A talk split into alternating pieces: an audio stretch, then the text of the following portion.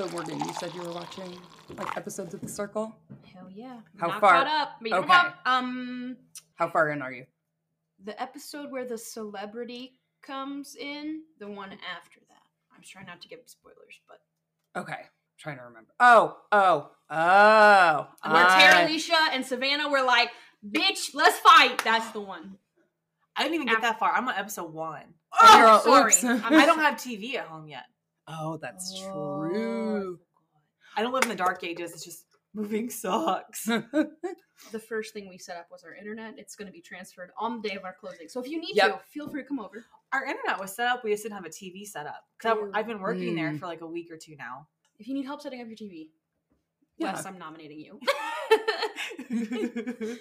well, by the time this comes out, I hope you have TV. Thank you. I hope I've seen the episode you're talking about. yeah, this this season's just very like drama Oh my and God, no. catty. I was so just talking to Zach about that. Like, it's very different compared to last season. I feel like last season, like, truly everyone was like trying to be friends, yeah, and like this time it's like shade, shade, shade. All They got Yes. the shadiest people. Like, Bruh. hmm I'm here to be the villain. I was like, all right, well, you can't all be here to be the villain. I need Granted. one person. yeah. Granted, I think with these new episodes that came out because they're doing them in like four episode, Right. you know, releases or whatever. I think it's kind of changing. Not that there isn't a little bit of drama, but now I'm like, okay, these people I do enjoy a lot. Yeah. So Okay. there's Okay. one person's my favorite, but I don't know. Um, Are they new? no, Then who? they're original. I love Lee. I want Lee, Mhm. AKA River. aka River, the guy with the afro. I want him to go at least a top five. The writer, yes. Oh my gosh. He Yeah. is cute. He is sweet.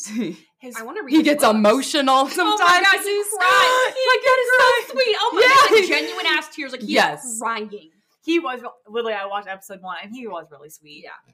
I was la- dying. What what acronym did he find out what it means? He's like YOLO. Yeah. Mhm. Can you say that again? Yeah, he was like, Yeah. "Hey, you only live once again. Now, what was YOLO again? Like, I've been studying what River might say. And I was like, oh god. oh yeah. Yes. Do you remember? Um, I was just telling Zach this too, but do you remember uh Chris from last season? Yes. Um, I follow him on Instagram. Mhm. And he and Lee and Lee's partner went out for lunch, and it was so Aw. cute. That is so cute. That's awesome. was like, I it was loved so Chris. they're so genuine. I was like, yeah, they are. Mhm. Yeah, like even though he is playing a catfish, he's it's it's just like he's using like a younger picture. Yeah, But like it's literally. just him. Yeah. Yeah, And you said you're not caught up? correct. You will have to let me know what you think. I'm sure Because it's the gonna be last the couple background, episodes yeah. were crazy. Because they were doing all these new things too, which at first I was like, meh. But I don't know. Maybe because it's more popular. They're doing some different things. Okay. Like okay. similar, but there's a few different little additions they added. Oh, Which there was one at the end of this last episode that I think is pretty funny and fun. So okay. yeah. Have to let me know once you get caught up. okay. Okay. Yeah. But I am enjoying it. Oh, I loved the last season. So yeah. Yes. Towards the end of last season, they tried to have like instill more drama. I Remember, there so. was like a whole thing where it was like call someone out. Do you remember? They're doing was- a lot of that Yeah. this season. Yeah. Like one of the games or something was like you have to call out someone about something. Oh, I remember. Was that the one where they posted a picture and they had to like a picture of themselves and they made a hashtag and then or it was was it the different? week after, I think. Okay. Like that came out to like kind of spark some heat because that one They guy did from something pretty Chicago, similar. Like did a stab at someone. Never. That's not funny. We're friends here. Like, Oh, Oh, right. okay. Never mind. I think I know what you're talking and about. And then the next challenge was like, who Yeah. do you think is fake or something? Like yeah. you had to point someone yeah. out. That's like what if it you was. had to pick a catfish, who would it be? Yes. Yeah. Yep. We'll wait till uh wait till you get to the episode where they play Truth or Dare this season. Ooh. And Talk okay. about drama. Woo. Woo. Okay. Yeah. Definitely drama filled. Okay. I'm ready. But the Mhm. good kind. You know, I do. I truly, really do not like reality TV that much. But this, Yes, me either. this and Too Hot to Handle just sucked me in. hmm I don't know what Netflix is doing, but um, I'm into it because I do not watch like Big Brother or any of it. Mhm. But No. The Circle and Too Hot to Handle, I That's could what I'm saying. Yeah. my eyes off the Screen. I don't do Bachelor. I don't do Bachelorette. I Mhm. don't. I don't like the Kardashians. I don't any of that. Yeah. But truly, It's good. um, not to switch subjects, but more of uh probably like our listeners' speed. hmm Uh, have you seen the commercials for Cruel Summer? No. I don't know what that is. Oh my god, it is all over my Snapchat. It is on Hulu. Uh, I I don't know if you guys have seen it, but you might have heard of it. It was on. Well, shit, I thought it was on Netflix. I don't know. Anyway, Jessica Biel. Mm-hmm. dir- I didn't know she was part of the direction for Sinner. I've Do you remember heard. Sinner? No, I've heard ads on my um, Spotify. Okay, Sinner was on Netflix, so I guess she switched teams, but whatever. uh, and and it was every season was like a different storyline but there was one main Oh. character who stayed the same i think it was the detective. It was Cool. very good. It hasn't come like a new season of that hasn't come out in a while but season one was crazy. But then i've been watching these commercials for cruel summer. I cannot wait. I Okay. cannot wait. It looks so good. Jessica biel directs it and it is from what from the like commercials I've seen in like a little snippet, the first uh preview I saw was it's like shows the year at the bottom. So I Mhm. think it's like 93, 4 and 5. It's like three consecutive years. okay. And the first one is this girl like sleeping in bed and you like hear her dad come in and he's like happy birthday and like has a cake and she's like oh my god thanks dad and then like it like cuts and then it says like 94 and it's her boyfriend like sitting on her bed and he's like happy birthday beautiful and she's like thank you and then it cuts to 95 and you see her in bed and like her dad's like get up your lawyer's here and she's like which one he goes does it matter oh happy birthday by the way and then it's psh, that's it it looks so fucking good That sounds so much cooler than the Spotify ads. Can Spotify step it up? Because I wanted no part of what they were saying. This sounds more interesting. oh i'm so excited They were like, from director Jessica Biel, watch as one 16 year old who had it all is swapped out for another. Who took her place? And I was like, I don't care. Yeah. I'm an. Yeah. and like, that's the thing is they like sprinkle a little bit in that with like the other one so like it basically shows you a little bit Oh. more about the story i've heard Mhm. it's this popular girl's perspective over the three years and then Mhm. this girl's perspective over the three years and she does change so like she's a little miss Oh. nerdy girl dad wishes her happy birthday then she turns into this like you know teenage vixen or whatever the. Uh-huh, yeah. like wears chokers and it changes her life and What, then she gets breasts. yeah the whole thing goes down. literally and then gets a boyfriend and then Dad can't look at her anymore. Mhm. not. So I'm very excited for that. I don't. You'd- You'd think I'd remember when it comes out based on how many times I've seen the commercials, but literally all of my Instagram or Snapchat ads is that, and Instagram actually. I haven't seen that. Targeted ads. Interesting. Uh, yeah. Yeah. Yeah. God, I looked up one dog vitamin, and now it's. Oh, God. I hate my life. Anyway, hi, welcome to Sinister Sunrise. I'm Morgan, I'm Sarah. I'm Erin. and uh, this is episode 65, ladies. Staying Woo. alive. Staying alive. 65. that was good. uh, Yes. Sarah, you have the game for us today. yes, we are going to practice being ladies. Oh. Um, Oh. So we're going to do a walk-off challenge with books on our head, and the person who can do the most books goes first. Whoa. The most books. So I thought we'd start with like one or two, and then if we can go like you know to this poll or whatever, we'll I add have another um, one. some Okay. real life girl problems here. Um, my hair is greasy. I don't think this is playing into my favor. Y'all know I woke up ten minutes ago, so yes. yes. Um. Good morning. We are actually recording bright and early on a Saturday Woo. because uh I'm moving. Erin is going on vacay. Um. So we have to get some recordings done. So we uh keep you guys happy. yeah. and uh got up, had our coffee and our Red Bulls, and ready to bring you some action. So I'm gonna go balance some books on my head. Alright. Woohoo! That was a good game. Wow. Thank you. I feel like a like royalty. I did a lot better than I thought I was going to, so Sarah, you wanna tell what, what happened when we put books on our heads? Or I, being the lady that I am, I was gonna say let you guys win. No, I lost. Um, by like a centimeter. Granted we all got to the four yeah, book we all mark, got to the so full book mark. Mhm, book Some- mark. Some of them were hardbacks, some of them were paperbacks. So it was it was challenging. literally try it at home. Mhm. Try this game at home, kids. It's very difficult. We did one book. See, we make it to a to a designated to a mark. Yep. Two, three, and then four. We couldn't make it to the designated mark, but Nope. but I went the furthest. Yeah. Yeah. Morgan won. All right. So, uh, oh yeah, I was like, what's my topic? Here we go. Mermaids. Bish. Nah, that deserves its own episode. All right. episode 65. Coming at you. Okay, so um I wanted to do another cursed object, but I stepped away from the book I usually use and went with the Google Gods.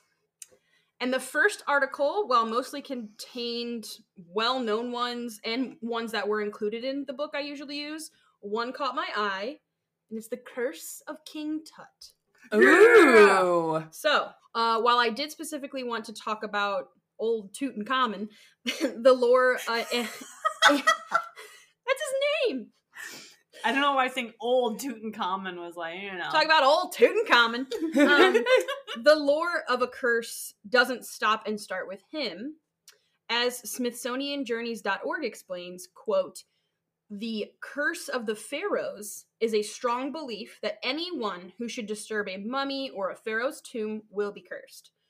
While many think this is a simple overdramatization to keep people from vandalizing the historic areas and graves, others truly feel these um, cursed tombs are real, and especially that of King Tut. There are a lot of stories that uh, circulate, so first we need to know King Tut's tomb was opened for the first time in 1922, but some sources say 1923. So we're gonna say 19 early 1920s. It was opened. I literally saw a mix of both. I did see more 1922s, but hmm. Good job keeping that uh, notated very well. Great. Yeah. Um, so King Tutankhamun was awoken from his permanent slumber, and that's when wild things started happening. The two gentlemen, Howard Carter and his friend George Herbert, are who, quote, ceremonious, ceremoniously opened the long. Cons- Emphasis on Sarah, moniously. Man, I'm dead. I never. Wow. It was a nice pause moment. I was like, let's slip it. Let's slip it in. Man, I have a word here and I wrote it so bad. I hate when I do that. Oh, I see what. Hold on. okay. So Howard Carter and his good old buddy George Herbert, uh, they quote ceremoniously opened the long observed burial chamber of the boy pharaoh. hmm Which that's pretty bold to just get in someone's tomb, like even for archaeological. Hello, here's your permanent burial place. Let's wake you up. Yeah. Yeah. And then let's take you out and put you on display in museums, just like you wanted. uh-huh. yeah, totally. Totally what he wanted. Uh, once opened, it was determined it had been, quote, sealed for more than 3,200 years, according to History.com. They state the tomb's vast hoard of artifacts and treasure intended to accompany the king into the afterlife revealed an, inc- uh, revealed an incredible amount about his royal life in ancient Egypt and quickly made King Tut the world's most famous pharaoh. Oh. To help paint a better picture of him um, and who he was pre curse, quote, Tut was likely a product of incest. After DNA tests, it seems his mother is his father's sister. Wait. Okay, got it. So his daddy and his auntie had him. Ah. Delicious. Mm-hmm. They feel that this was this caused Tut's cleft palate and club foot. Tut even married his half sister, which led to two sadly stillborn children who were in his tomb as well. Oh. So this was leaving him with no living heirs. He died at 19, and it is stated his death may have been an accident. While he was found with a hole in the back of his head and thought that it thought that this uh had wait. Oh, sorry. Sorry. the gun sorry. accidentally went off. Right.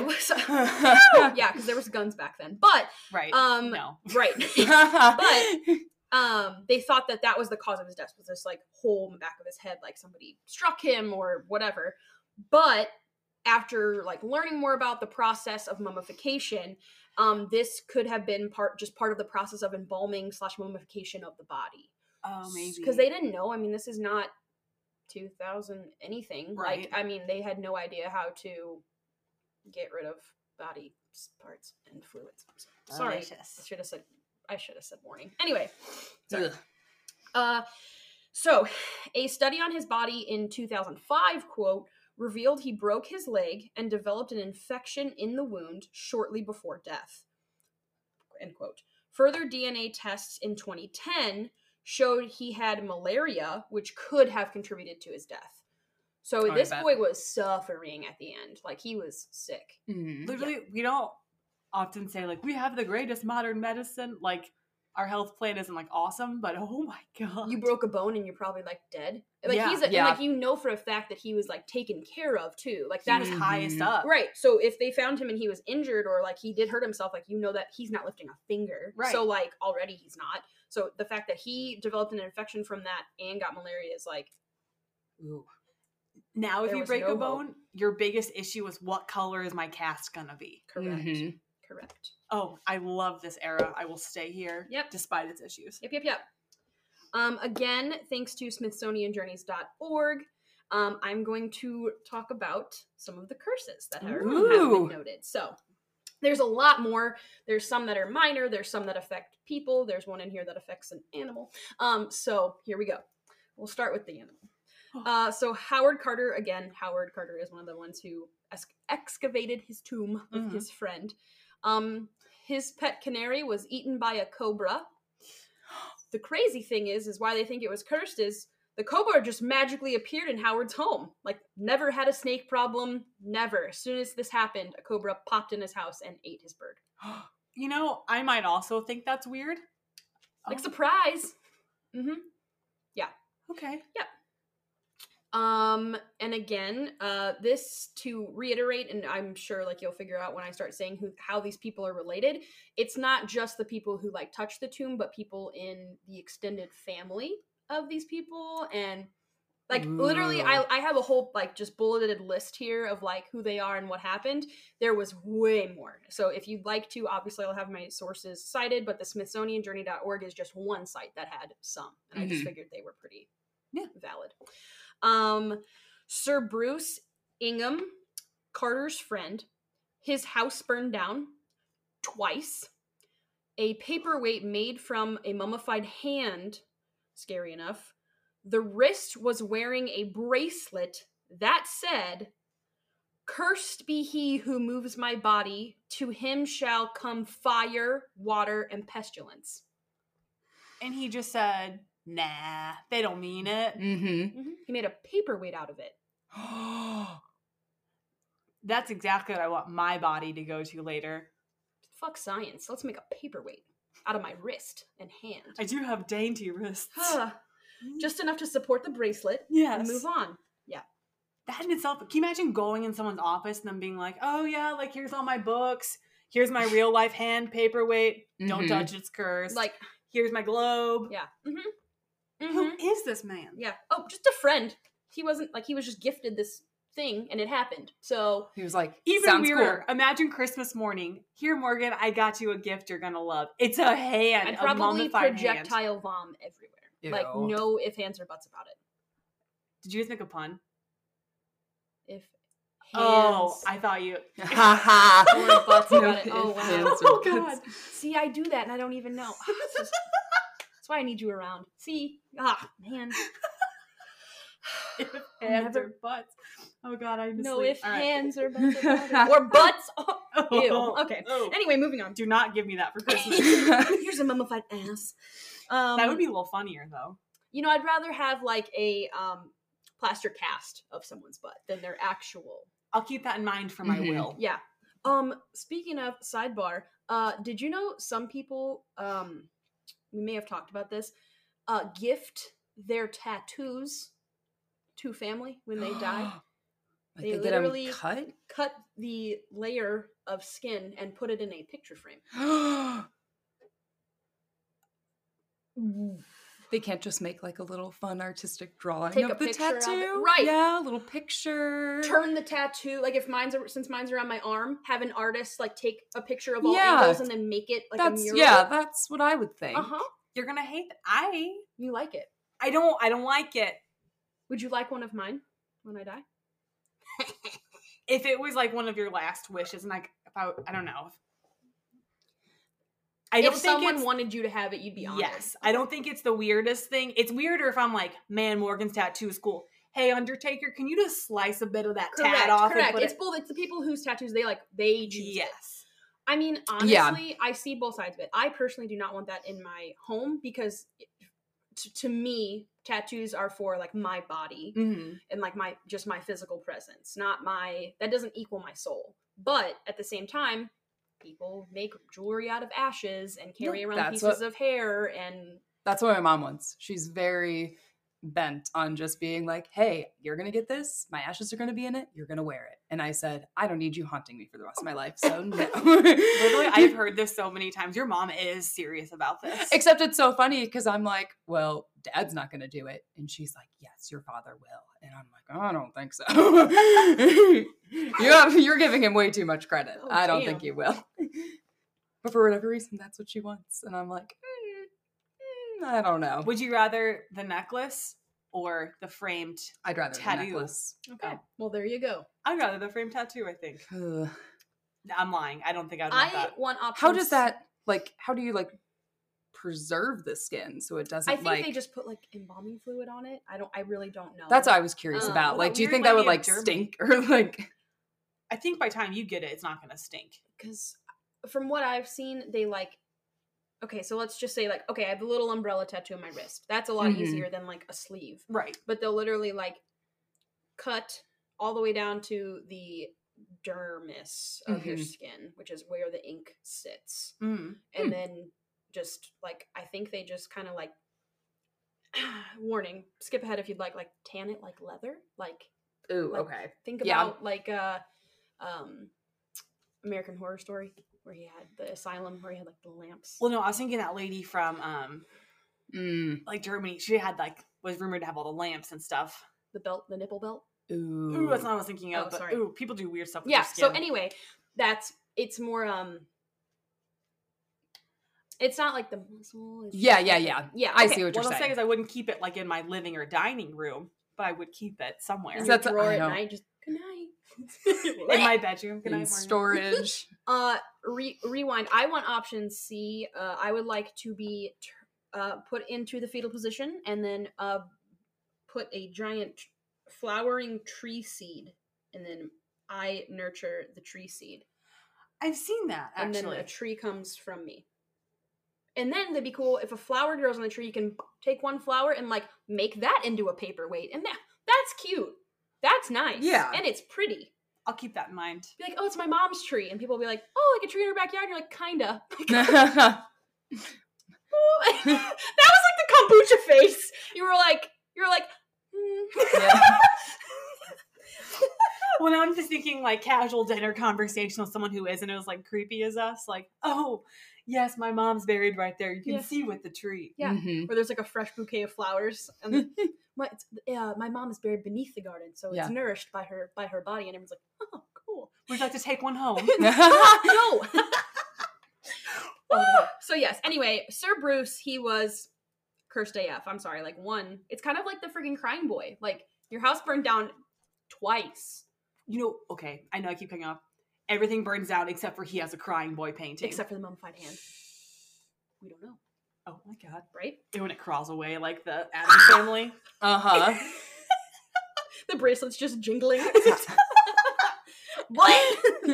Time to head back. I'm coming for you, Papa. Did we just make up our own scary movie? It's an Alex and Ani bracelet. Yeah, that, like that's what I was jingles. yes. The charm is what says the, the little curse. Yes. Oh, it's translated into that. It's just his bracelet with an Alex and Ani. My new Cricut can engrave metal. I may be making cursed bracelets. Mm, There's a market, I'm We're sure. blessed. Yeah. Could- blessed from us. Yes. Yes. We could curse other people though. anyway, moving on. Yes. Um, also in advance, sorry if I mispronounce any of these names. You know I can't. Uh, Lord Carn. I said it. I said it. Carnivron. Lord Carnivron. he was a sponsor of the dig. Well, he died by blood poisoning. Ew. Um, a mosquito bite. I mean, that, That's the gross one. well, I just no. I meant like that's a terrible way to go. Yeah, I could only. Ooh, And no. granted, it was just a mosquito bite that caused this, but at the same time, it's like, okay, you were involved in the dig and this happened to you. Kind of a weird thing to die from. that would hurt. I bet. Yeah, I bet. I don't know what entails, but. And then George J. Gould or Gold, he simply visited the tomb, got sick very quickly, and then died of pneumonia. Like week, days within. Yeah. Uh, yeah. Um, also, I'm just gonna go ahead and give a trigger warning for this next one. So if you want to skip ahead like a minute, uh, Hugh Evelyn White. He committed suicide after visiting slash possibly excavating and wrote in blood upon his death, I have succumbed to the curse which forces me to disappear. Whoa. Mm-hmm. Dark. Sorry, my jaw is agape. Yeah. Whoa, okay. Mm-hmm. That's hence the trigger warning. It was a little dark. Uh, Aaron Ember, his uh his home caught on fire.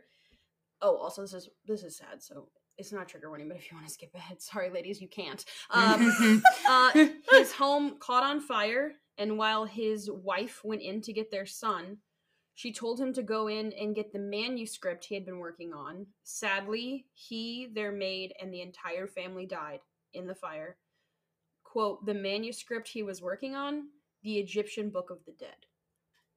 I just got goosebumps. Ew. Yep. I'm going No.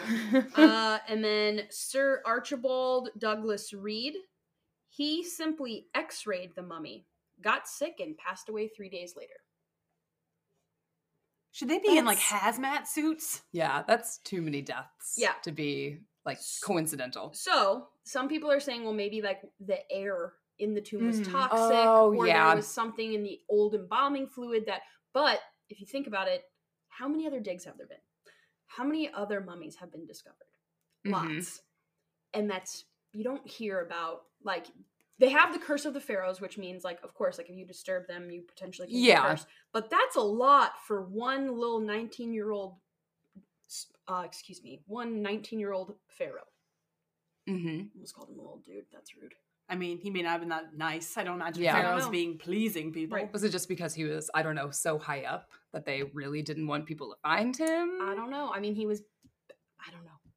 I can believe the air is toxic. That doesn't explain the house burnings and everything else. Oh, and the person who yeah, x-rayed him in a different facility, True. like what? yeah. And a cobra just slip slathering into this guy's house and eating his bird. It's rude. Yeah. Please If they never. if Yeah. they all died like the same way, then I'd be I questioning it a bit more. But right, right. It's all weird ass shit. yeah. The So, cobra is very weird. Wait, Mhm. poor bird. where did this guy live? Who? The cobra. Tutankhamun. The co- where'd the cobra live? Like, where did the Oh. cobra? The cobra attack? I think. was it in America or was it in Egypt? You know what? I don't even know why I'm asking. I don't know where cobras live. Um, I imagine they only live in Egypt. I don't know. It didn't say like a king cobra, so I think there are more than one cobra. Oh, there are more than one snake.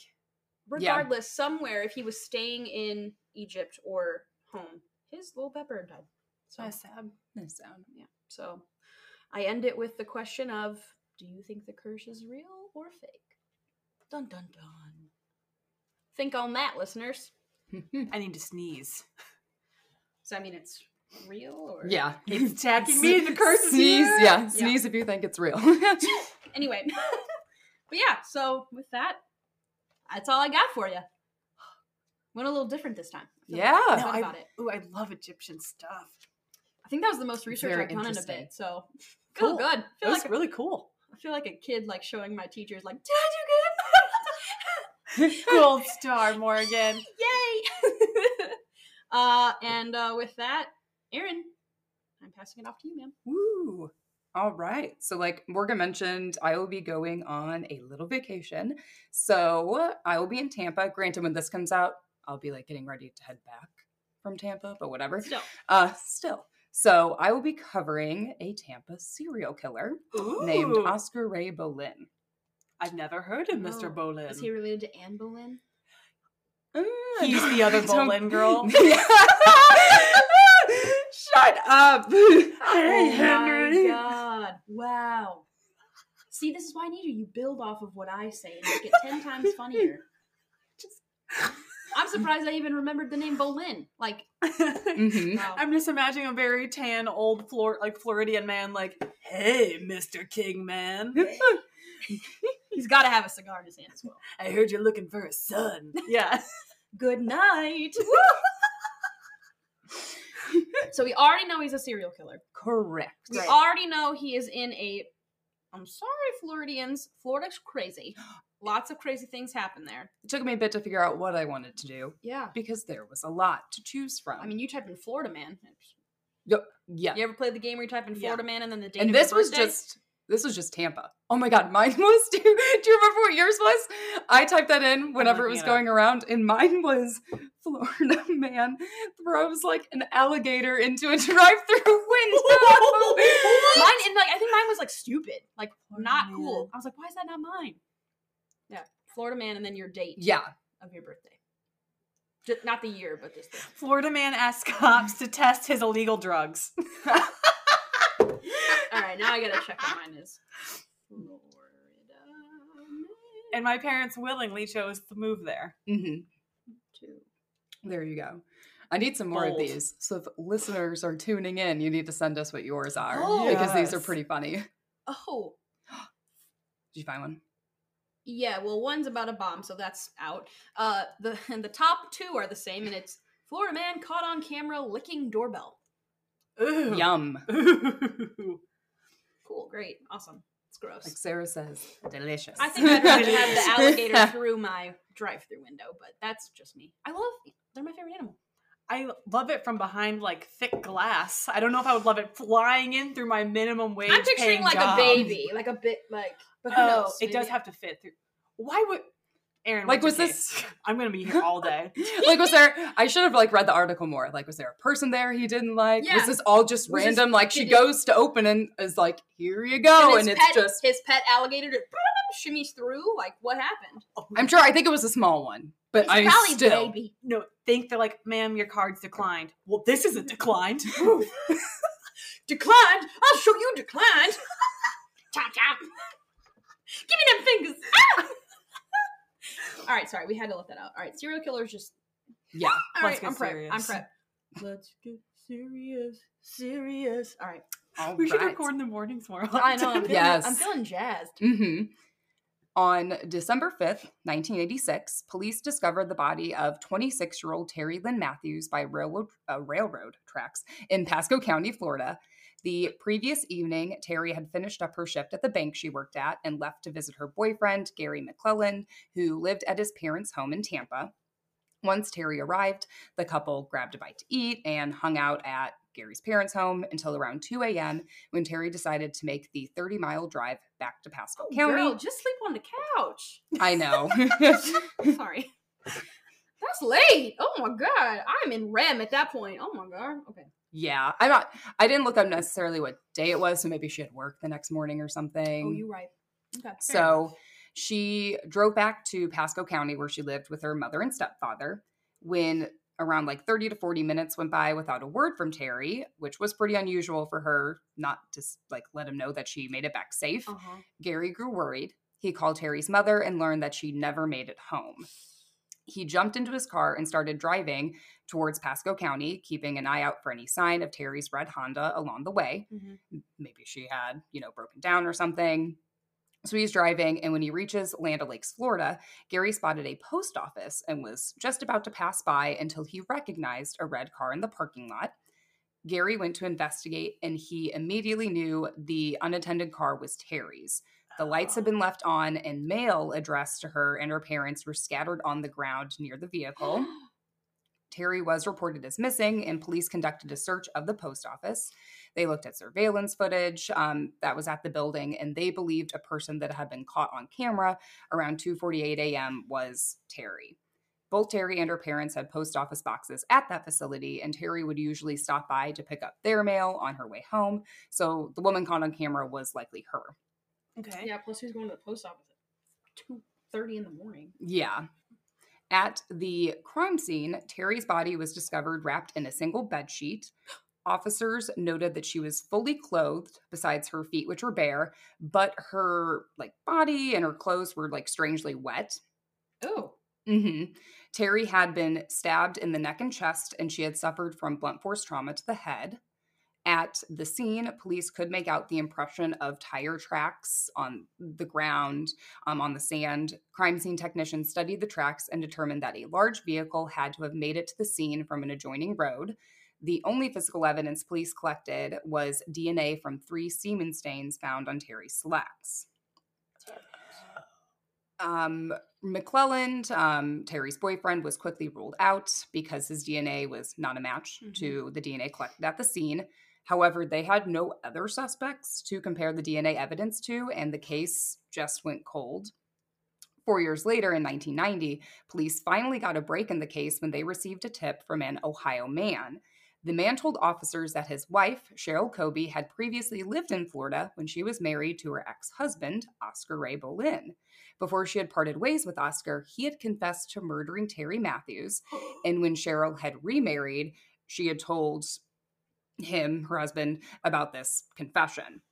Officers decided they couldn't let this tip go, and some of them were tasked with traveling to Ohio to interview Cheryl regarding her ex husband's murder confession. Wow. How the fuck do you keep that to your like? Yeah. like, like, yeah, you told your new husband, but like, girl, that is your civic duty. Are you kidding me? I don't Mhm. know. I think if Andrew came home and was like, "All right, we need to have a chat," I'm freaking out. I think, or like if it was one of you guys, I probably I don't know. But the minute we're divorced, I'm That's like, what I'm saying. She's devo- like, bitch, like, this wasn't working, and super Yeah. sorry, but go fuck yeah, yourself. like, Mhm. Like, yeah, sure, you can have the house and about to Mm-mm. go to jail anyway. Yeah. So I'm not sure if like they were still married and she was like, okay, whatever. Yeah. And then she remarried and was just like, oh, by the way. Like, I don't know how that would come up in conversation, but yeah, she let her husband know. He let the police know. good for him. Good Yes. for him. Yes. Oscar Ray Bolin was born on January 22nd, 1962, in Portland, Indiana, to a family of laborers and carnival workers. His home life was anything but amazing. His father would beat him, and according to Wikipedia, his mother would also abuse him in like different ways. Apparently, one time she put a leash on him and literally walked him down to his bus stop. W- w- Okay, Why? I don't know. That's insane. What a good mom. hmm like I've seen like child leashes because kids are unruly, but I highly doubt that's what they mean. Mm. No, I think he was like, This sounds like abuse, whereas what I see is an overwhelmed mom in a mall trying to keep her kids out of trash cans. Yeah. Yeah. Okay, Even those to me are a little weird, but I like the backpack ones. The backpack ones I can get behind. oh yeah, those ones are a little cuter. True. yeah, yes, very true. When Oscar was a teenager, he started to get into some trouble with the law. At the age of 15, he was arrested in Ohio for stealing. He then moved to Florida in the 1980s, where he started a job as a carnival worker and a lawn haul truck driver. Two years later, he abducted his then girlfriend, so Cheryl, and drove her around the Tampa area for hours until he was arrested for false imprisonment um, or whatever. But then the charges against him were later dropped. So I don't know what happened. I don't know if he was like he abducted Cheryl, they drove around, or if they were just out for a long time. And some, I don't know what was happening. I only read this on Wikipedia, so take that with a grain of salt, maybe. But anyways, the charges against him were dropped, Hmm. and the two wound up marrying in 1983 in Hillsborough County. Okay, so maybe she's not all that there either. If she's No, it sounds like an abusive relationship. you right. So, uh, I don't know if this is 100% true, but I remember a story in my high school where this girl, like her boyfriend, put her in the trunk of his car and drove around for a while. Whoa. And they stayed together for a bit after. I remember everyone's like, What are you doing, girlfriend? And I couldn't remember if it was like exactly that or if the details got like escalated. Mhm. Sometimes people don't know that that's not normal. Well, and, like you Yeah. want to believe like he was going through something. Like I would never love someone who's like crazy. Mhm. But guess what, people? You do sometimes. If he locks you in the car, lock him out of your heart. Yeah. If you ever don't feel safe, it's not it's not right. No. Mm-mm. This poor lady. Oof. During the interview, Cheryl told officers that Ray disposed of Terry's body with the help of his younger half brother, Philip Bolin, who at the time of Terry's murder was only 13 years old. Authorities seeked Philip out, uh, Philip out and questioned him, and he told authorities that everything Cheryl had told them is true. According to his account of events, Philip had been woken up by Oscar on the early morning of December 5th, and he was told to go outside because he needed help with something. Philip was like, All right, whatever you say. Thanks, bro. hmm But when he walked out of the trailer, he immediately knew something was wrong. On the ground was a large form wrapped in a white sheet that was making gurgling noises. Oscar heard the sounds, which seemed to startle him, and he grabbed a wooden tire billy, which has like a metal piece at the end, and repeatedly struck the sheet until the noises stopped. No, no, no. Oscar told Philip to turn on the garden hose, which he says he refused to do. So Oscar turned it on himself, opened the sheet to reveal a woman's face, and put the hose in her mouth. Why? Just, I guess, to like drown her in case she wasn't already dead. I think she's dead. I don't think she's coming back. Yeah. What a monster. Philip's description of the woman was a match for Terry and um, also how they had discovered her at the crime scene. So that makes sense why like her clothes and her body had been wet. Wet. Yeah, it's not just like it's not just like blood wet. It's Yeah. because they they don't like i don't think it had rained like any time or the night before so they were like this is kind of weird yeah. I feel like that wouldn't even be like a mention if it had been raining. Like, they Yes. wouldn't even say she's wet. Like yeah Sarah. Literally, drowning sounds terrible, and you already did And all that- this other stuff. and there's yeah. a chance that you were alive though. Like there's a chance that she felt that. yes oh, I'm gonna cry. Oh, okay. oscar then ordered philip to come with him to help dump terry's body he completely refused to go with oscar but he did help him load uh, her body into a tow truck All right. Philip only told his best friend at the time about what had happened, but he was so scared of what Oscar might do to him that he kept the events of that morning to himself for all those years. Part of you would probably want to believe like that didn't happen. Like I am losing my mind. And he was He's just tweaked out or something. Like I think I would literally like take it, put it in a box, and be like, I think I'm losing it. We'll talk to a therapist about this in 20 yeah. years. Yeah. And he was 13, so it's like, who is hmm. he? Wait, what? Philip was 13 at the time. I missed that detail. Yeah. So, th- like, if he went to someone, do you think they would like really believe him? No, especially if this family is known to be a little hmm, abusive and crazy. Mm-hmm. I'd be like, all right, well, you. How wanna- old was oh. the dude, Oscar? I think he was around 20 ish. Okay. 20 ish, is what I'm thinking. I didn't get an exact answer. Of some... Cool. I... So, okay. At 20, my biggest crime is using a fake ID. Sarah? Yes. Begins. Oh, oh my God. Okay. Mine was like stealing a shot glass from a frat party. you animal. I know. Lock us up. I was also a lighter thief. Oh, shocking, I know. I can't believe you never told me. So after this, Cheryl dropped another bomb on police. She informed them that she was with Oscar when he dumped a different victim's body, and she had apparently even helped him get rid of some evidence. Again, that's the only information I have on that.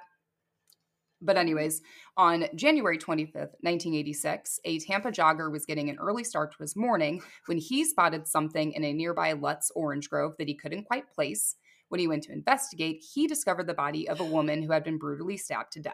Oh god. Investigators were able to identify the woman as 25 year old Natalie Blanche Holley, a manager at a Church's Fried Chicken in Tampa who had been uh, at work earlier that morning.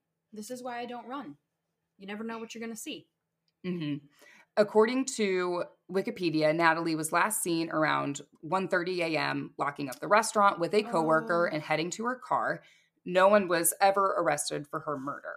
The interviews with Cheryl and Philip ultimately led to Oscar's arrest, who was currently serving a 25 to 75 year sentence for Whoa. the kidnap and rape of a 20 year old truck stop cashier in Toledo, Ohio. According to Dan Sullivan's reporting for the Tampa Bay Times, the 20 year old had just gotten a promotion in November 1987, and she had stayed late for a training. When she got outside to walk to her car, she spotted a man standing in front of it. In her interview, the woman said the man, Oscar, made a gesture with his hands like he was rolling a joint, maybe going to offer it to her, and she just shook her head no and moved towards the door to unlock it. Quote, the next thing I knew, there was a gun pointing at me, and I'm being told to move over. He said he was running from the law and wanted my car. Everything inside me told me I was in great danger. End quote. Bolin drove her to a secluded area where two other men were waiting in a semi trailer truck. Oscar assaulted her at gunpoint while the men drove them around for five hours. For what I'm sure felt like a million years, the men finally stopped driving, pulled over to the side of a Pennsylvania highway. Oscar opened the door and then told her to run. Oh my god. Terrifying. Eventually, one of the accomplices reached out to authorities regarding the incident, which is what led to Oscar's capture and arrest. Can you imagine? Like, you already just went through all this trauma. Your body's telling you to probably shut down. And then hmm they're just like, run. And you don't even know if he's if he's gonna let you get Yeah. an inch away and then shoot you, four feet away and shoot you, run you over. I'd probably freeze. Does For- no one be else like, have li- have like Rickon flashbacks from Game of Thrones? Where it's like run across the field. Oh my god, yes. He's getting ready. Oh, you did. I'm, Game I of skipped Thrones. a bunch of seasons. I'd say spoiler alert, but it's No, He's I getting said- ready. basically here's what happens. They capture the youngest Stark boy in the Stark family, Uh-huh. and this guy is psycho. And then his brother is across this field. They're going to start a war, and he's like, "Go run to your brother." And so he's running like he's sprinting because he knows he's in danger. Mm-hmm. And the guy who told him to run was shooting arrows at him the whole time. And then he kills him in front of his brother. Yes. Granted, he did not zigzag. That's where he went wrong. He was running in a straight line. He could have been. I don't know. Someone's One- like, How you survive some some arrows, and two, that's also how you survive an alligator attack. They can only they cannot run quickly in a zigzag. Just so you know. Oh. I Fun just don't know if my brain would be like zigzag. I'd be like, get out! Well, Get out! true, true. Sorry to everyone's in, ears. but in the moment, yes, I could agree. I just imagine everyone turning the volume down. Sorry. Yeah. So I'm sure this woman was just completely What was her name? terrified. What was her- She's there no name. She Oh, oh, yeah, okay, they- it's never been released since she was um assaulted. Oh God. The investigation into Terry's and Natalie's murders led to questions regarding a third unsolved murder case where the victim just so happened to have been discovered on the same day Terry was found. The body of 17 year old Stephanie Ann Collins, who had mysteriously disappeared from a drugstore parking lot the month prior, was found in Hillsborough County, Florida, wrapped in sheets. She was found the same night Terry was assault was killed. Yes, so her body was Oh, found the same day Terry's body was But found. she had been but Stephanie had been gone for a month. She had, d- yeah, vanished a month before. Wow. She had also suffered from blunt force injuries similar to Terry. In the early 1990s, Oscar underwent three separate trials for each woman's murder. In July 1991, Oscar was convicted of Natalie Holley's murder. Three months later, he was found guilty of murdering Stephanie Collins. And in 1992, he was found guilty of killing Terry Matthews. In each trial, he was sentenced to life in prison, but in Terry's, he was given the death sentence. Of course, my story doesn't end there, though, because it's never that simple. According to Murderpedia, the Florida Supreme Court reversed all three convictions in 1995 and ordered three new trials. They ruled that the jury shouldn't have been allowed to hear Cheryl Coby's testimony since it was protected by Florida's spousal privilege rules. Get So- out. Yeah. Oh my god. So this means that even though Cheryl was now divorced from Oscar, the conversations they had while they were husband and wife were still considered confidential. What about her taking part in it? Is that conf- is that husband and wife privilege? I guess so. I thought that was more like um like I plead the fifth. Like if I you're still can't- married, you can be like, Go, I'm not doing it. Yeah. But if you're you have the, you have the right to not speak. Yes. Apparently not. Oh my god. Well, the uh, pff, I hope her current husband's shit is allowed. Yeah, but all he has is just what Cheryl told That's him. what he said. So now it's Yeah. hearsay. Exactly. They also ruled that the case had too much pre-trial publicity and there had been like uh, issues with the jury selection. So Oscar went through another three trials, was found guilty of murder in each one, and was sentenced to death. But the Florida Supreme Court reversed the convictions yet again, which is like the worst version of Groundhog Day ever. so apparently, prosecutors used Cheryl's testimony again, and they tried to argue against this decision, stating that Oscar had attempted suicide in prison and had reportedly wrote a suicide note, which was his way of waiving his rights to spousal privilege, whatever, whatever. Mm. I think the worst part of it all is the fact that like all three victims' mothers are sitting in on all of these trials and there's just no end result. Like they think they're getting something and then it's reversed. And then they think they're getting something again and justice is served, but then it's reversed. I'm sick. That's terrible. It is terrible. Oscar, however, was unconcerned because he was living the prison newlywed life. Shut up. In 1996, Oscar got married by telephone ceremony to Rosalie Martinez, a former death penalty mitigation expert for the Hillsborough County Public Defender's Office and mother of four, who had worked on Oscar's case before his second round of trials and who had previously been married to a defense attorney. One day I will cover the psychology of women who like Thank you. I- but at yes. the same time, like, prisoners, not at all what you peg No, ladies. it's bonkers. someone to be. Holy shit! He's Mhm. not a project. He's not an Etsy project. He is not going to change. Yes. Oh, I just got chills. Okay. Rosalie's superiors realized she was spending a little too much time on Oscar's case compared to all the others she had on her caseload. So the public defender's office removed her from the case. She was later banned from the Hillsborough County Jail after she was spotted stroking Oscar's neck, and a love note she had sent to Oscar had been discovered. She started working as a private investigator and became Oscar's number one supporter.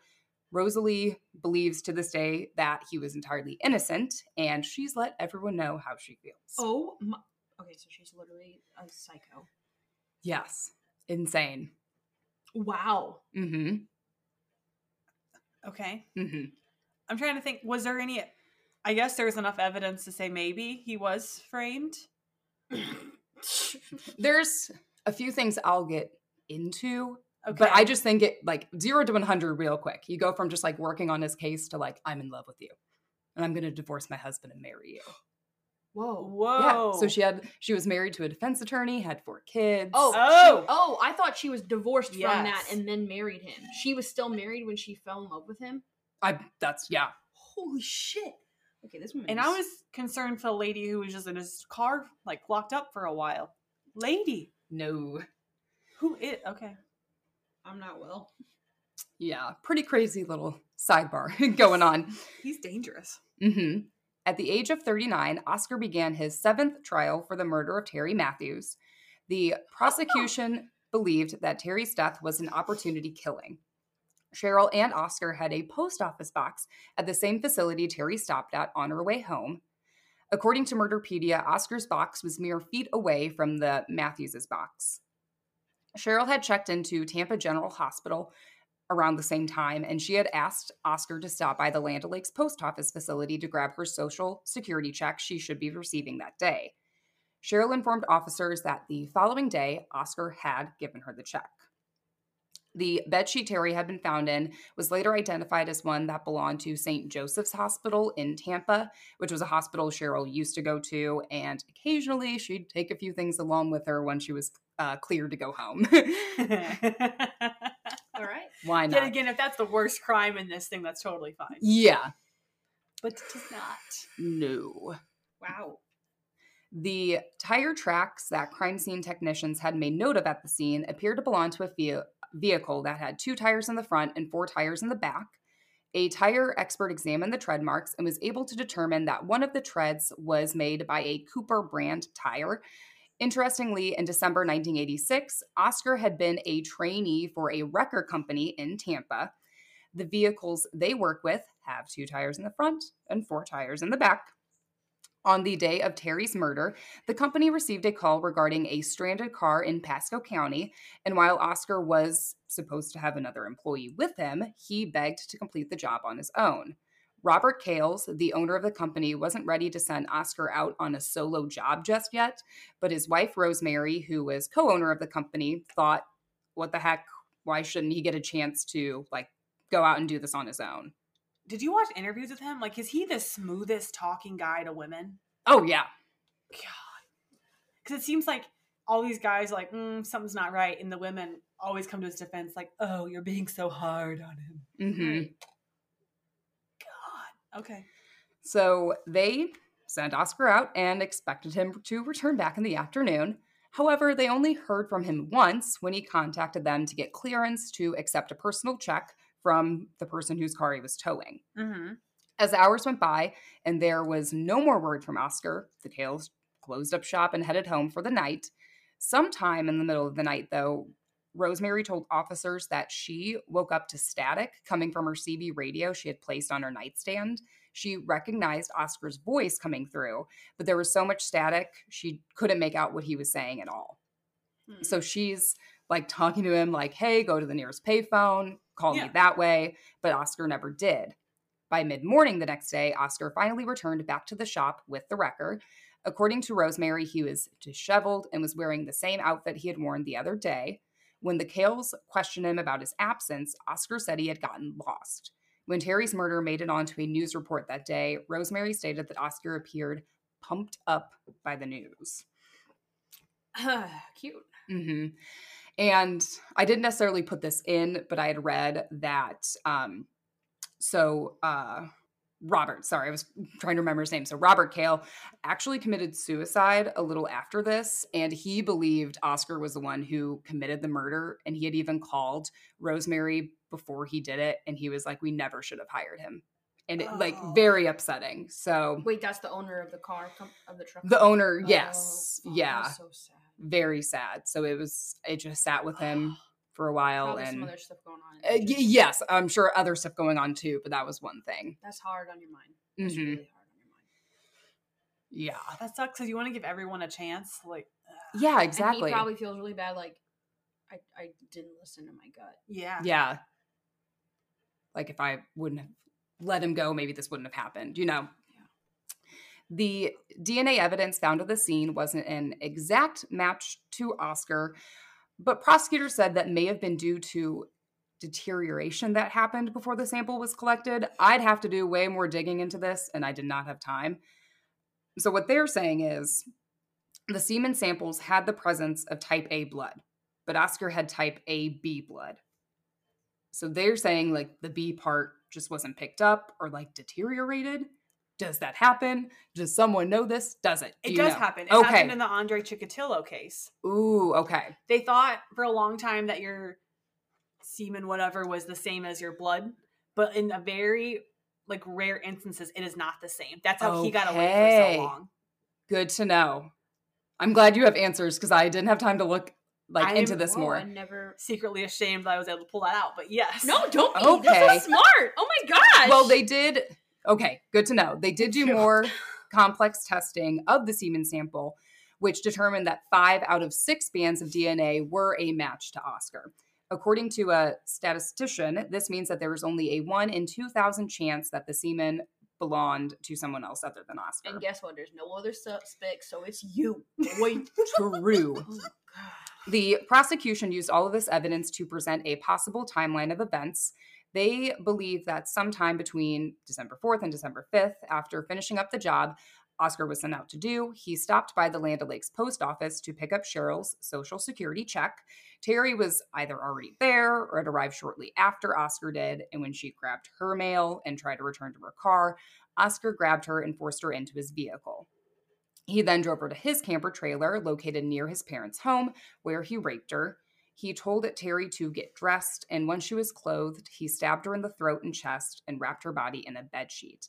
He assumed she was dead when he went to get Philip, but when they walked outside, he was surprised to find out she was still alive, which is why The he gurgling. bludgeoned her. Yeah. Yeah.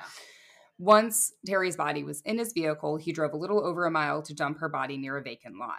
Did the brother not know that this that it was a person? Why the fuck would he just start beating something? Why would he not talk to his brother? That's not the only thing that I'm like I'm not. It doesn't sit well with me. I'm assu- I, I assume he knew. What I think is he- he was maybe too scared, Panicked. panicked. He is pretty young. Like he's in, I- if if he's 13, thir- he's in middle school. My ass would be like, whoa, and like run away. I'm gonna play devil's advocate. That's fine. All right. So humans do what they're told to do. We've seen this over and over and over again. Sounds like his parents sucked. Yeah. His older brother Yeah. is scary, and he is telling you to do Yeah. this, or it could be you. Uh-huh. Like, And there's another little part I'll get into that I think is interesting, and I could see why maybe he held on to it also. But yeah, I'm kind of I'm leaning more towards Sarah's side. Yes, it stinks. I wish he would have like said something to police, but I don't know if it even would have Yeah.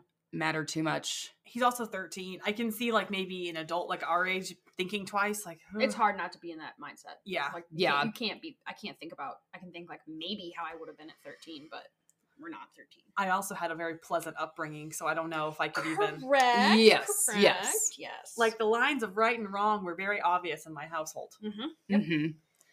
The defense tried to argue that the prosecution's evidence was circumstantial. They stated Sure. that Oscar was not caught on the Land O'Lakes post office security footage, so they couldn't prove that Oscar had been there at the same time Terry had been. That is weird though. Yeah, not not really sure um, about that. They said that Oscar's ex-wife Cheryl, who at the time had passed away, never put a bed sheet on the list of items she had taken from St. Joseph's Hospital. A defense expert argued that the tire tracks were not made by a dual wheel vehicle, but then, like in this article I read on Murderpedia, it went on to say that if they were, they might have been made by a moving van, delivery truck, or pickup truck that has that dual wheel design. They also argued that the company's business records didn't state whether the tow truck Oscar used that day uh, was equipped with Cooper brand tires in 1986, which is what the prosecution has been stating. Mm-hmm. By the time the investigation into Oscar was underway, the tow truck had been damaged in a fire and the tires had been destroyed in the process. I think they were destroyed and thrown away. Of course. Of course. I'm just laughing out of frustration. I'm sorry. Just like, oh yeah, of course. Yeah. They also were not on board with the prosecution's story about the type B blood deteriorating from the semen samples. However, we know that happens, so Mhm. good to know. I know they can be different. I don't know if they can deteriorate, but I know they can be different. than your Different. blood. Okay. They um, believed, though, the defense did that the blood investigators, uh, excuse me, the DNA investigators collected at the scene came from a person with only type A blood. Mhm. Lastly, they argued that Cheryl's testimony was hearsay and Philip's account couldn't be believed because he had continuously changed his story. So he kind of went like back and forth between like, yes, this is it. No, never mind, that didn't happen. Yes, it did. But he said this was due to his family pressuring him in order to help Oscar out. So I could see why he would want to even keep on to it because of like his family knew he said that and threw like his like- half brother under the bus. Mhm. It sounds like they're like, wouldn't like end they're well all for him. psycho, but you also like you don't betray your family. Yeah, I Yeah. can see that. that's yeah. And then his conscience is still like, ah, maybe I should, maybe I shouldn't. What's Yeah. actually right situation here? Yeah. Yeah. God. That Poor guy. yeah, at 13 I couldn't ooh, could not imagine. Man, I barely knew how to wear a bra. The hell? Ugh. I do never. I never want to be 13 again. No, no. rough time, man. In 2001, Oscar was again sentenced to death for the murder of Terry Matthews. This time, the Florida Supreme Court upheld the decision, and by 2005, he was finally reconvicted of Natalie's and Stephanie's murders as well. In an interview with WTVT, he described his upcoming execution as a release from his punishment after having been locked in prison for the past 28 years. However, he continued to claim his innocence, stating that he had been framed and that evidence had been tampered with and planted at the crime scenes. All three of them? Oh, really? Of course. Shouldn't you pick an emotion? Like either you feel released, like, ah, finally it's all out there, everyone knows, or Mhm. I didn't do it. hmm That's what you get when it's Maybe like it was more of a release from like blame. Like if he's not there, it's like he no longer can take the blame. Like I'm finally out of here. I don't know. Whatever. Mm, I don't know. Oscar's execution was set for January, and he attempted to file a last minute appeal, but it was denied.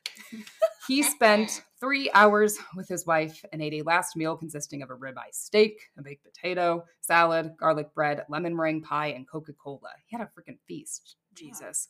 Oscar Ray Bolin was the first person to be executed in the United States in 2016. He died by lethal injection at the age of 53 on January 7th, 2016 at 10:16 p.m.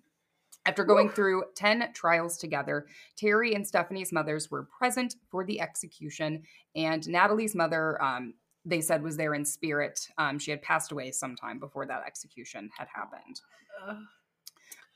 You said January 16th. January 7th, 2016. Damn. There's a lot of 16s, and I was like, what if it was all 16? So you Ooh. said 10, 16, yeah. 2016. I was like, Oh, yeah, there's kind of, Okay, I thought, it was I going on a, I thought you said the 16th. I just got goosies. Okay. no, Woo! no, no, no. Don't take me on this train with you. Look at my arms. Mhm. Yes! My hairs are standing up. so- According to Oscar's cousin, Douglas Tidrow, there was a fourth victim that no one knew about. He claimed that he and Oscar had abducted 30 year old Deborah Diane Stowe outside a Greenville, Texas convenience store in 1987. Both men raped Deborah, but Oscar strangled her to death. I read on Wikipedia that Texas prosecutors decided not to indict Oscar due to the multiple murder cha- charges he was facing and serving in Mhm. Florida. Yeah.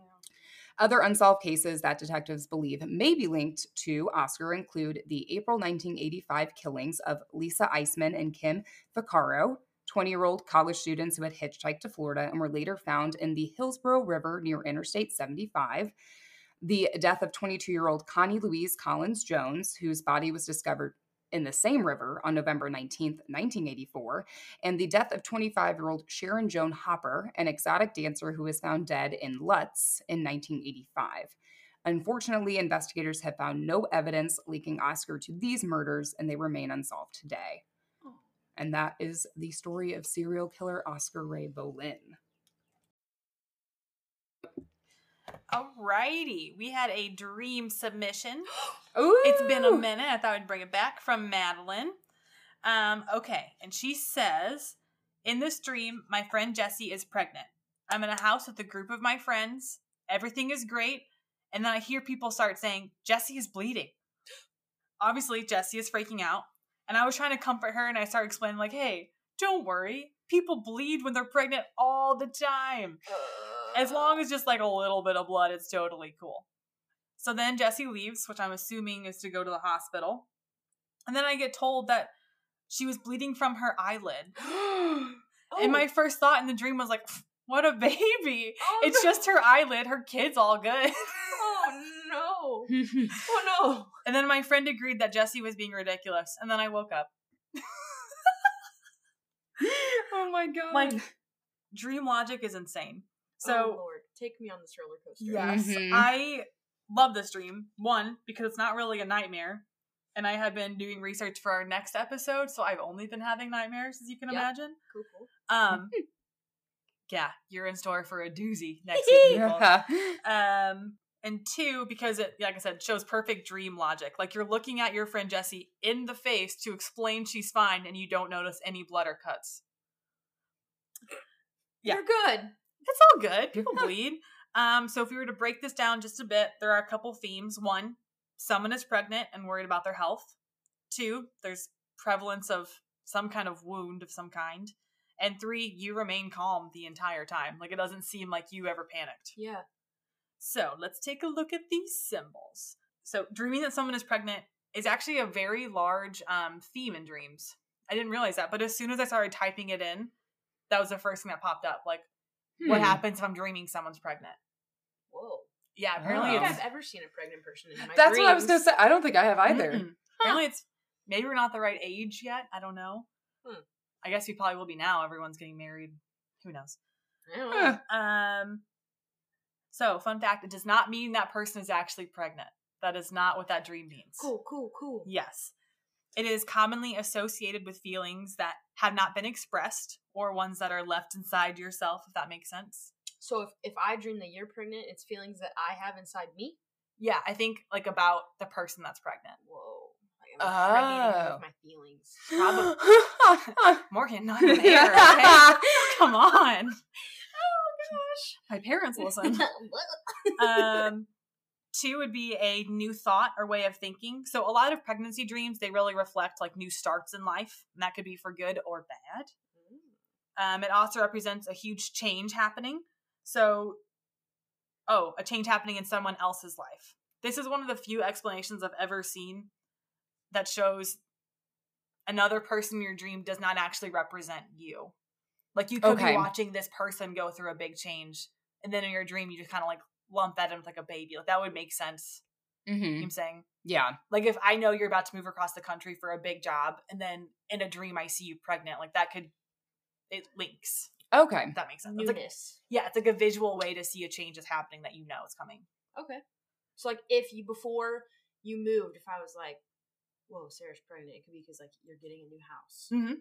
Ah, Whoa. okay. Pregnant with a house. It's a brick house. She's my tomato. it's a brick baby, is what I have really. um okay it could also it, instead directly show the change happening in you and someone else's relationship and you may not be happy about it um Mhm. even if you wanted to stop this change there really isn't anything you can do about it so i do want to point out that this more so applies if you felt unhappy in the dream which it sounds like you did not you're more indifferent so we're going to skip past this one but it is an option okay. um, and lastly, my favorite, it could symbolize a subconscious desire to see your friend happy. A lot of people associate like a glowing mother with pregnancy, so I'm choosing to believe this one. I'm good with that one. Yeah. Mhm. Um, okay, so we're gonna move on to dreams of wounds on someone's body. Um, this is supposed to indicate that you are doing something you don't like. Like maybe is your job frustrating you? Um, do you not like the amount that you're able to see your friend at the moment? Okay, the fact that you thought or heard that this person was bleeding means they may actually need your help in like your waking life. So is this person going through a stressful time? Do they have a conflict with someone that you maybe could help ease the tension? Um, I am leaning on this definition most, mostly because you did talk her down, even though you could not see the cut. So good points to you. Seeing is not always believing. Thank you. Imagine if like that's like I'm bleeding, like, you're fine, you're fine, and then she turns around, it's like blood just like pouring Yes. out of her eye. Turns into a nightmare. I just imagine an SNL skit like, man, I'm really, I have a huge headache. And they turn around and it's like a huge thing in your face, like, no, it's great. You don't have a huge lump moving under your skull. No, no. Totally cool. Totally cool. Um, and lastly, I want to look at remaining calm for the whole dream because we have never had a dream written in where someone is just totally chill. Yeah. yeah. Very yeah. Yeah. Uh, Yeah. thank you. Are Um, you okay? Yeah. You're almost too calm. so, A, this is great. This never happens. It's super great. Um, this usually means that you are happy in life. That um, if you aren't stressed, okay. So if you aren't stressed, like you said in the dream, and you didn't even see the cut that everyone else saw, it shows that you are very satisfied in your own life. Like if Very anything cool. is coming apart, you're not bothered by it. Bleeding from your face. It's fine. It'll all be okay. Just a little eyelid cut. Yeah. It's not like you need those. No. Um, so overall, I would say, although it is a little weird, um, which I mean makes sense, you wouldn't have remembered it if it wasn't weird. Um, it sounds like you really love your friend, but you're kind of watching them go through a stressful time. So you yourself, you're happy, but you may not know how to help your friend get to that stage. So try reaching out. It seems like you have a lot of love to give. Thank you. Oh my god. It was the most pleasant dream interpretation I have done since we started. Yeah. That was a nice little pick me up after my Yeah. story. So No, as listening to yours, like, no, this is good. yeah. This worked out really well. Me, uh, it's a good thing you don't have a good level head. it's the book game, you know. Anyway, sorry. Uh, we are 95 years old. it's fine. But Yeah, yeah, I've already taken a nap. It's not even two o'clock today, so I envied your nap. I rested. I rested. My eyes were open. I was watching TikTok. Surprise, surprise. Mhm. It even said normally when it comes up in the morning, like, "Hey, you've been scrolling for a little bit." I normally am like, "You're right," and I swipe out. No, man, I went past. Don't tell me how to live I signs. I kept going, and I like it because it was that. It's the one where the guy goes, "Hold on, you've been scrolling for way too long," and I said, "No, I haven't." Mhm. No, there's another one. It's more calm. Like, hey, not that one. So I got, I got spicy back. Do it. Get spicy. Mhm. Well, our next episode coming at you is a group episode. Ooh. So look forward to that. Um, ladies, 65 is complete, I think. Yeah. It Yep. stayed alive and now goodbye. oh, this rhymes are hard. Maybe I should have also rested. It's, o- it's okay. Thank you. it's okay, honey. Yeah. Thank you. All right. Well, uh, if you like what you hear, head on over to follow us on Instagram and Facebook at Sinister Sunrise Podcast. Um, it'd be great if you could leave us a rating and review on iTunes. It helps us stay relevant. Um, if you have any topic suggestions, crazy things that have happened to you, if you have a crazy dream, if you know Mhm. something about a true crime, if you know a ghost or two, uh, write into Sinister Sunrise Podcast at gmail.com. And uh, yeah, I think that's it. I Yep. think so. Cool. Thanks. Bye. Bye.